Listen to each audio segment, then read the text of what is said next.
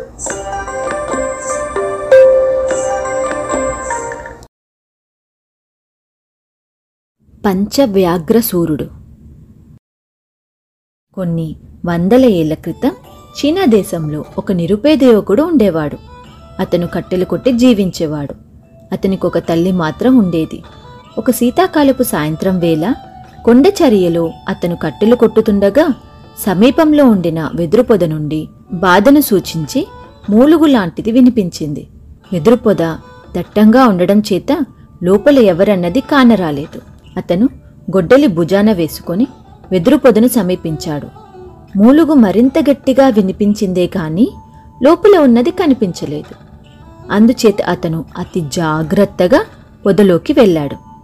జాగ్రత్త దేనికంటే అది ఐదేళ్ళ క్రితం నరికిన వెదుళ్ళ పొద వెదురు మొదళ్ళు కత్తి కన్నా ఎంతో పదునుగా ఉంటాయి. పొరపాటున ఎవరైనా వాటిపైన పాదం మోపితే ఆ క్షణమే పాదాలు చీల్చేస్తాయి. కట్టెలు కొట్టేవాడికి పొదలోపల ఒక ఆడపులి కనపడింది. దాని పాదంలోకి వెదురుపేడు లోతుగా దిగబడిపోయింది. ఆ కారణంగా అది కదల్లేని స్థితిలో ఉండి బాధతో ములుగుతున్నది. మొదటి పులిని చూసి భయం కలిగినా దీనంగా తనకేసి పులి చూసిన చూపులకు కట్టెలు కొట్టేవాడు గుండె ద్రవించిపోయింది.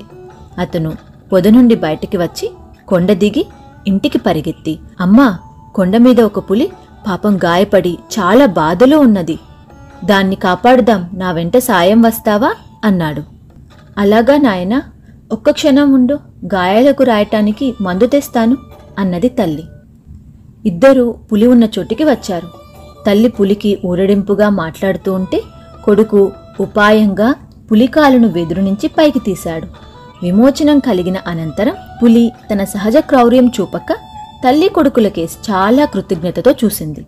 తల్లి పులి కాలిగాయాలకు మందురాచి మందు రాచి చప్పున రెండడుగులు వెనక్కు వేసి మర్యాదగా సెలవు పుచ్చుకోవటానికి ఏదో అనాలి గనుక పులి తల్లి మేము పేదవాళ్ళం. నా కొడుక్కి ఎవరూ పిల్లనివ్వకుండా ఉన్నారు. నీ ఎరికన మంచి పిల్ల ఎవత్తి అయినా ఉంటే మా వాణ్ణి ఒక ఇంటివాడుగా చేద్దు. నీకు పుణ్యం ఉంటుంది. అని కొడుకుతో సహా గబగబా ఇంటికి వచ్చేసింది. ఇంకా శీతాకాలం ముగియక మునిపే ఒక ధనికుడి కుమార్తెను పెళ్ళి కూతుర్ని చేసి సారితో సహా ఆ కొండ ప్రాంతాన కాబోయే అత్తవారింటికి తీసుకుపోతుండటం తటస్థించింది. పెళ్ళి కూతురు మేనాలో ఉన్నది. ముందు వెనుక మనుషులు పెట్టెలు కావళ్ళు మోస్తూ వస్తున్నారు. అకస్మాత్తుగా ఈ పెళ్ళివారు వచ్చే దారికి అడ్డంగా ఐదు పెద్ద పుల్లు కూర్చుని కూరలు తెరిచి గుర్రుమంటూ తోకులు ఆడిస్తూ ప్రత్యక్షమయ్యాయి.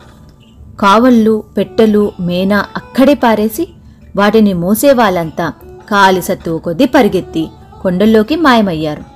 పెళ్ళికూతురు మాత్రం కంగారు పడి మేనా తలుపులు తెరుచుకొని బయటికి వచ్చి తాను ఐదు పులులు తప్ప ఎవరూ లేకపోవటం చూసింది. ఆ తరువాత ఒక గంట కాబోలు కట్టెలు కొట్టేవాడి ఇంటి తలుపు ఎవరో తట్టారు. ఆ యువకుడు వెళ్ళి తలుపు తీసేసరికి అందమైన పెళ్ళి కూతురు బయట నిలబడి ఉన్నది. ఆమె వెనుకగా ఐదు పులులున్నాయి.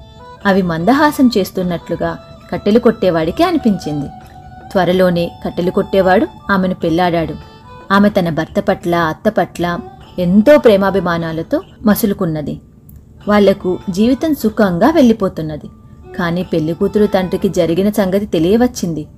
ఆయన ఉండేది కొండ అవతలి పక్క. ఆయన చాలా గొప్ప ధనికుడు. పలుకుపడి కలవాడు. ఆయన ఆగ్రహించి కట్టెలు కొట్టేవాడు అతని తల్లి కలిసి తన కుమార్తెను అపహరించారని న్యాయాధికారి వద్ద ఫిర్యాదు చేశాడు. న్యాయాధికారి కట్టెలు కొట్టేవాణ్ణి అతని తల్లిని న్యాయస్థానానికి రప్పించాడు. తాను పెళ్ళాడిన పిల్లను తాను దొంగలించలేదని పులులు తెచ్చి తన ఇంట దిగబెట్టాయనే చెప్పాడు. న్యాయాధికారి ఈ మాట నమ్మక వీడు తప్పు ఒప్పుకొనేదాకా కర్రలతో కొట్టండి. నిజం చెప్పని పక్షంలో చచ్చేదాకా కొట్టండి. అని తన భటులను ఆజ్ఞాపించాడు. అప్పుడు కట్టెలు కొట్టేవాడి తల్లి న్యాయాధికారి కాళ్ళపై పడి మావాడు నిజమే చెబుతున్నాడు. కావలిస్తే నేను వెళ్ళి పులులను సాక్ష్యం తెస్తాను అన్నది. ఇదంతా న్యాయాధికారికి ఏదో వినోదంగా తోచి సరే సాక్ష్యాలను తీసుకురా అంతదాకా శిక్ష నిలుపు చేస్తాను అన్నాడు. ఆమె వెళ్ళి కొద్దిసేపటిలోనూ తిరిగి వచ్చింది. ఆమె వెనుకగా వస్తున్న ఐదు పులులను చూసి న్యాయస్థానం వాళ్ళంతా పారిపోయారు. న్యాయాధిపతి మాత్రం ఎత్తైన బల్ల ఎక్కి వణుకుతూ నిలబడి పులులను చూసి మీరేనా అన్నాడు. ఆ పైన ఆయనకు మాటలు పెగలలేదు. న్యాయాధికారి అడగదలిచిన ప్రశ్న అర్థమైనట్టుగా పుళ్ళు తమ తలను పైకి కిందకి ఆడించాయి. విచారణ అయిపోయింది. కట్టెలు కొట్టేవాడు తన తల్లితో సహా ఇంటికి తిరిగి వచ్చేశాడు. ఆ ఏడే వేసవిలో అనేక వేల సంఖ్యలో అటవీకులు రాజ్యం మీదకి దండెత్తి వచ్చారు. వాళ్ళ వెంట వేట కుక్కలు బల్లూకాలు వానరాలు ఉన్నాయి. చక్రవర్తి సైన్యాలు యుద్ధానికి తిరిగి వెళ్ళాయి గాని యుద్ధ విద్యలేవి ఆ ఆటవికుల మూకల మీద పనికిరాలేదు చక్రవర్తికి ఘోర పరాజయం కలిగేలా కనబడింది.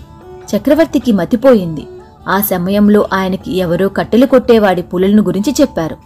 చక్రవర్తి వెంటనే అతని పిలిపించి నువ్వు శత్రువులను పారదోలితే నా సేనకు నిన్ను సర్వసేనాని చేస్తాను అన్నాడు. యోధులను బేరీలను కవచాలను చూసి బెదరని ఆటవీక సేన ఐదు పెద్ద పులను చూడగానే హడలి పారిపోయింది. చక్రవర్తి పరువు దక్కింది. ఆయన కట్టెలు కొట్టేవాణ్ణి శాస్త్రోక్తంగా సర్వసేనానిగా అభిషేకించి పంచ వ్యాఘ్రసూర అని బిరుదిచ్చి పెద్ద జీతం మీద తన వద్ద కొలువు ఉంచుకున్నాడు.